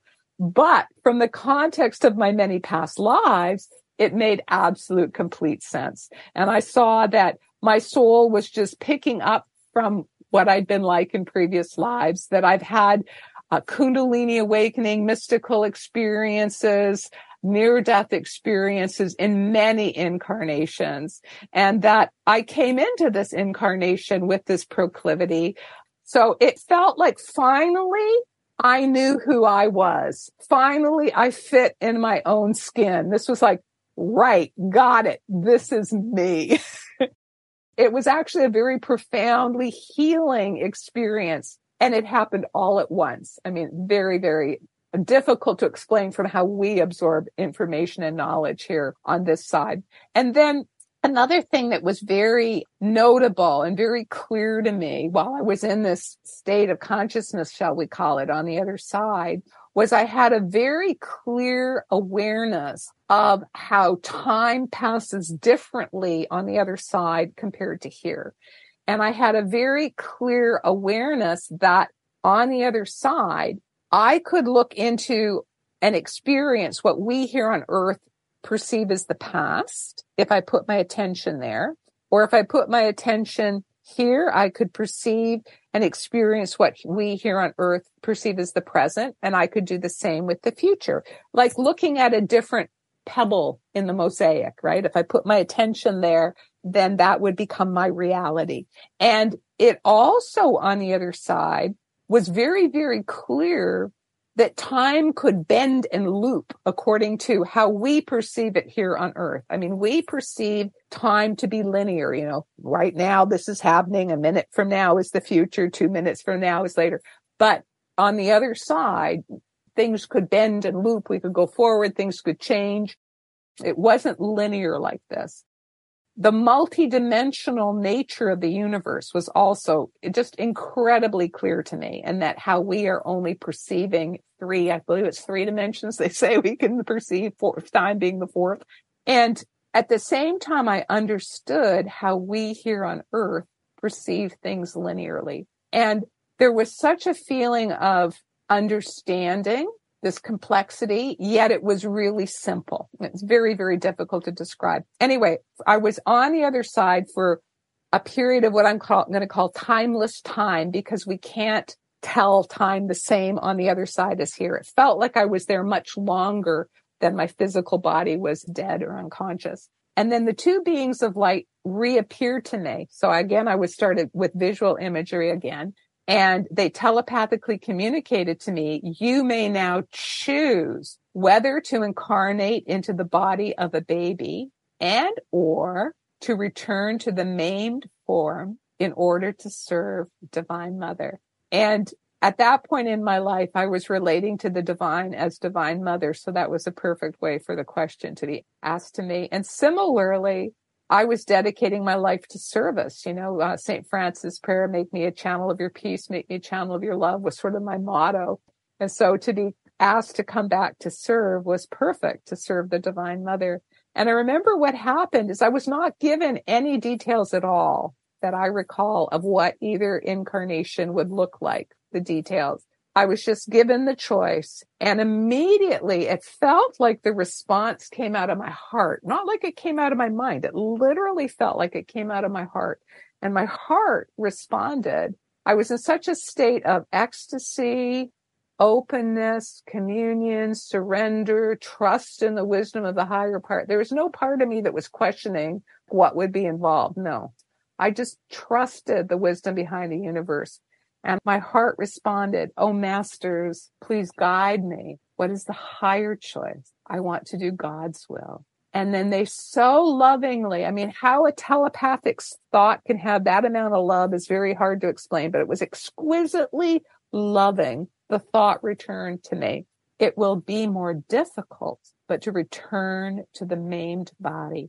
And then my heart, again, without missing a beat, just instantly responded, I accept. And it was so fast. It was between the thought I and accept that with a gasp of air, I found myself lying on the ground, starting to breathe air into my previously dead body. And it felt like waking up in an ice cube, because I had died outdoors in winter in Canada and my body temperature had dropped. So I'm breathing life back into my body. And then for the first couple of minutes, I could see both realms at the same time, superimposed on each other. I could see the worldly realm through my physical eyes, but I could also, I guess my third eye was wide open. I could also see the white light realm, and it was superimposed like a, what they call it, a double image photograph. When someone's taking two photographs, there were two images superimposed on the other. That's what it was like. I could see the white light realm superimposed, double exposure on this realm. And the two saints, Paramahansa Yogananda and Mahavatar Babaji, and their light body were right there with me, which I think is so beautiful and so loving.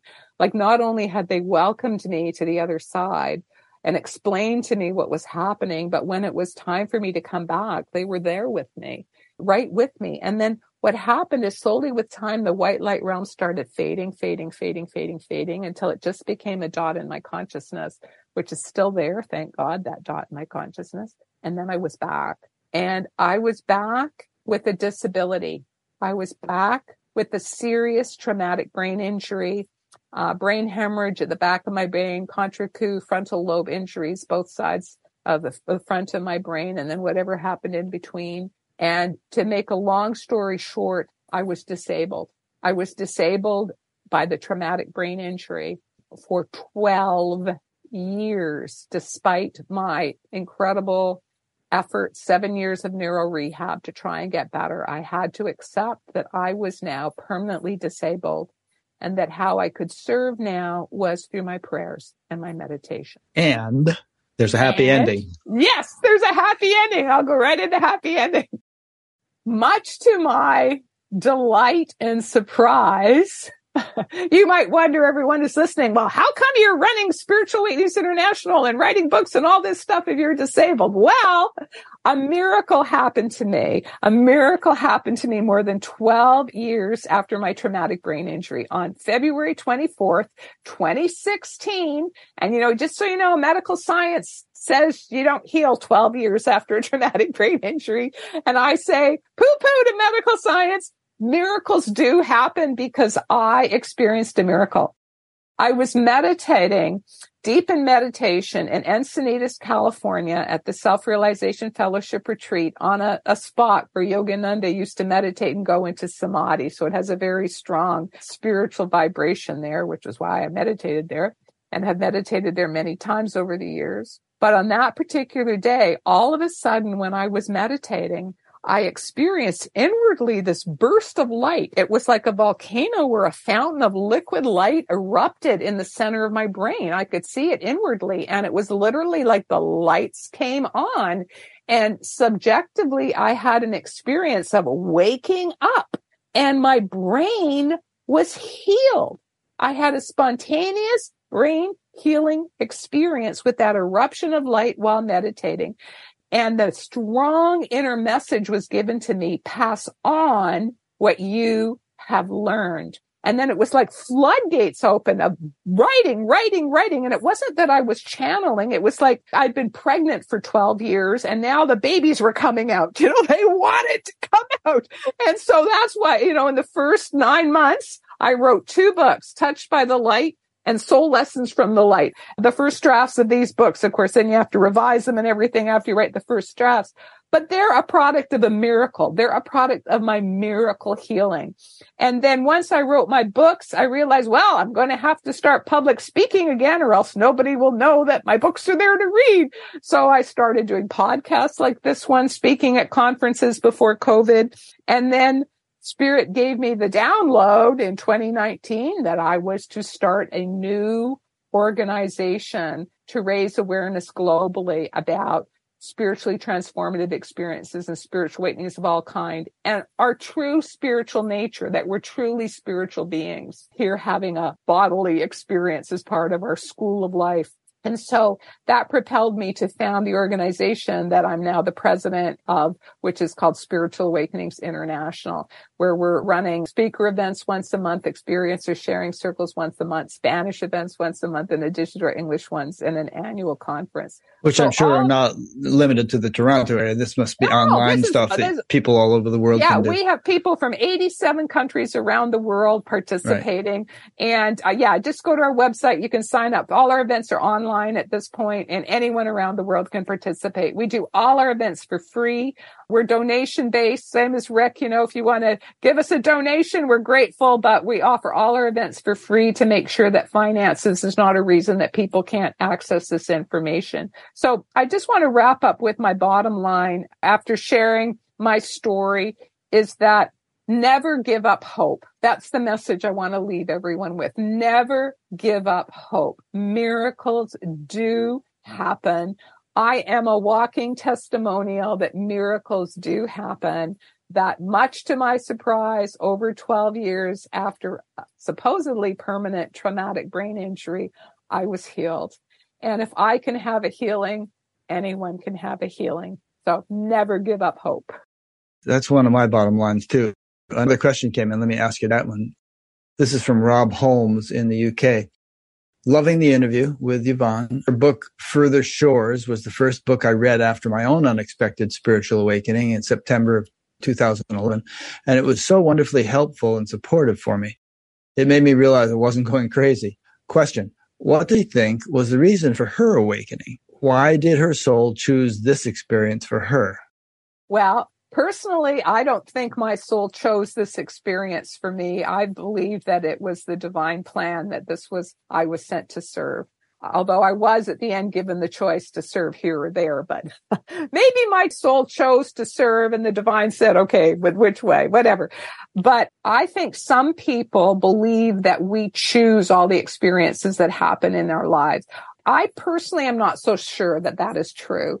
I think that there are infinitely intelligent and loving laws in the universe, like the law of karma, that determines to a large extent what experiences we're going to have. And that in the between life, how Yogananda explains it is that there's like this magnetism that will attract a soul to an incarnation that will provide that soul with the opportunities that they need. Now, do some people describe actually being given a choice or described things that they would experience? Yes, they do. So maybe that does happen for some people. But I'm just saying, as a universal principle, I think it's the intelligence behind the universe and the laws of karma that draw us to the experiences. So now you say, here's me.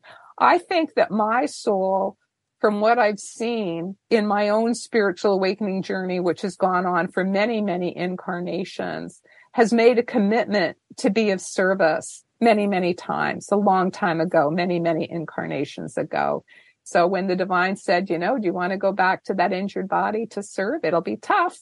I said, okay, I accept the assignment, because that commitment to being of service in whatever way I can is a commitment my soul made many incarnations ago. Which shows that it was your decision, but you were given the choice by some beings. And that's kind of the way I've heard it from others too, like that guy who wrote the Life Between Lives books. What was his name? I forget. But anyway, he was saying that based upon his extensive experience in uh, hypnotizing and interviewing people, that were shown options like, okay, you can go into this life and these are some of the major events that you could have that would concur with your karma. So, mm-hmm. you know, you, you might have to undergo this difficult thing or that difficult thing. But if you choose to do this, it'll help you work off a big load of karma. So it's kind of this collaboration between the incarnating soul and one's whatever beings are guiding us. Mm-hmm. Anyway, your story is wonderful. I really enjoyed your book. I've really enjoyed this interview, and you've, you've obviously done a lot of them because you really can convey a lot of information in a relatively short amount of time. And I'm really delighted to discover what you're up to. I wasn't very much aware of it before preparing for this interview, but you have a great resource up there, which I'll certainly be referring people to. Thank you. Thank you. I really appreciate it. And I also really appreciate what you're doing in terms of raising awareness of our true spiritual nature and all these experiences too. You know, it takes a village. There's that saying, you know. Yeah.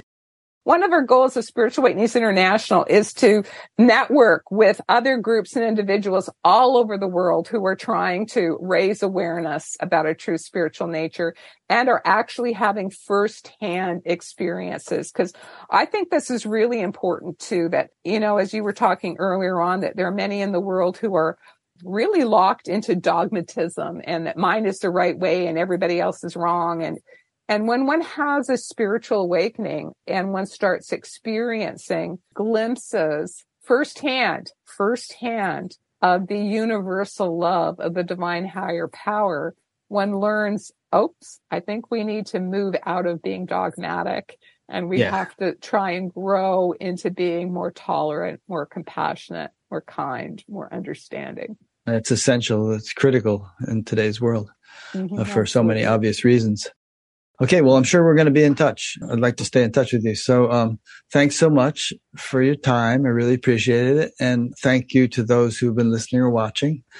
And we'll see you for the next one. And I'll, I'll have a page up for this interview on Batgap, which will have links to Yvonne's books and her websites and all this stuff so you can get in touch and follow up with her. Awesome. Thank you so much for having me, Rick. I've really enjoyed talking with you. Oh, you're very welcome. Thanks to everybody. Thanks you to Irene, and thank you to the dogs for not having coughing fits while we were trying to do this interview, uh, or the dog. Alrighty, talk to you next time. Okay, bye now. Bye.